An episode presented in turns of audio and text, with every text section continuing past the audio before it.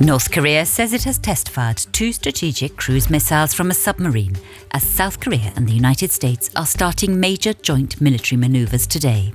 North Korea says both countries are preparing for an invasion with the drills, which will run for 10 days from today as part of the Allies' drive to counter North Korea's growing threats. Arms imports into Europe almost doubled in 2022, driven by massive shipments to Ukraine, which has become the world's third largest destination, researchers said today.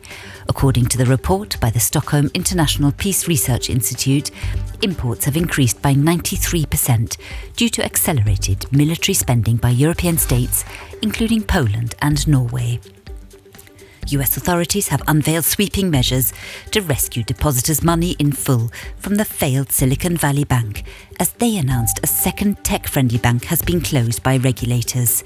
In a joint statement, financial agencies, including the US Treasury, said SVB depositors would have access to all of their money starting from today and that American taxpayers will not have to foot the bill. Grand Duke Henri is in Latvia for a four day state visit, which he undertakes in the context of the 100th anniversary of diplomatic relations between the Baltic state and Luxembourg. The monarch is being accompanied by Foreign Minister Jean Asselborn, for whom it is the first trip abroad since recovering from an illness related spell at hospital. Yesterday, 27 Luxembourgish soldiers flew to Romania as part of NATO's Enhanced Vigilance Activities mission. The mission is to strengthen the eastern front of NATO, and thus the EU, in the face of the Russian invasion of Ukraine. In the event of a Russian attack, NATO is to defend the territory of its member, Romania. Luxembourgish police have issued a new warning after receiving numerous reports of recent scam emails. Said emails claim that the police have opened an investigation for sexual crimes against the recipient, which is then used to pressure people into handing over money. The police have therefore issued a new warning, reminding people that they would never contact a person under investigation via email or threaten to release sensitive information and the sci fi fantasy Everything, Everywhere, All at Once has dominated the Oscars in Hollywood, winning seven Oscars, including Best Picture and Best Director. Its star, Michelle Yeoh, became the first Asian woman to win Best Actress, saying it was history in the making.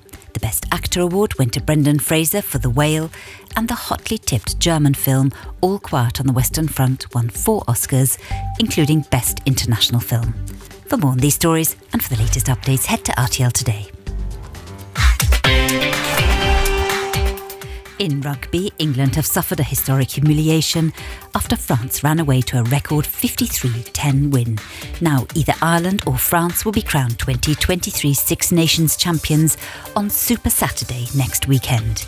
And in football, in the Bundesliga, Wolfsburg and Union Berlin drew 1 1, Leverkusen beat Bremen 3 2, and Freiburg won 2 1 against Hoffenheim. In England, Arsenal remains at the top of the table after winning 3 0 against Fulham. Manchester United and Southampton Southampton drew nil-nil. In the French League, Marseille and Strasbourg drew 2-2, and in Spain, Barcelona won 1-0 against Bilbao.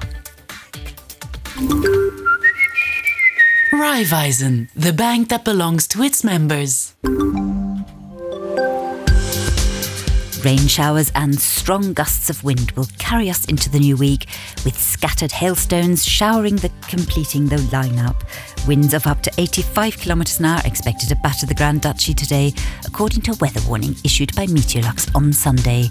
The morning is somewhat warmer than we've been used to, with temperatures of 9 to 11 degrees, rising slightly to around 12 to 14 degrees in the afternoon.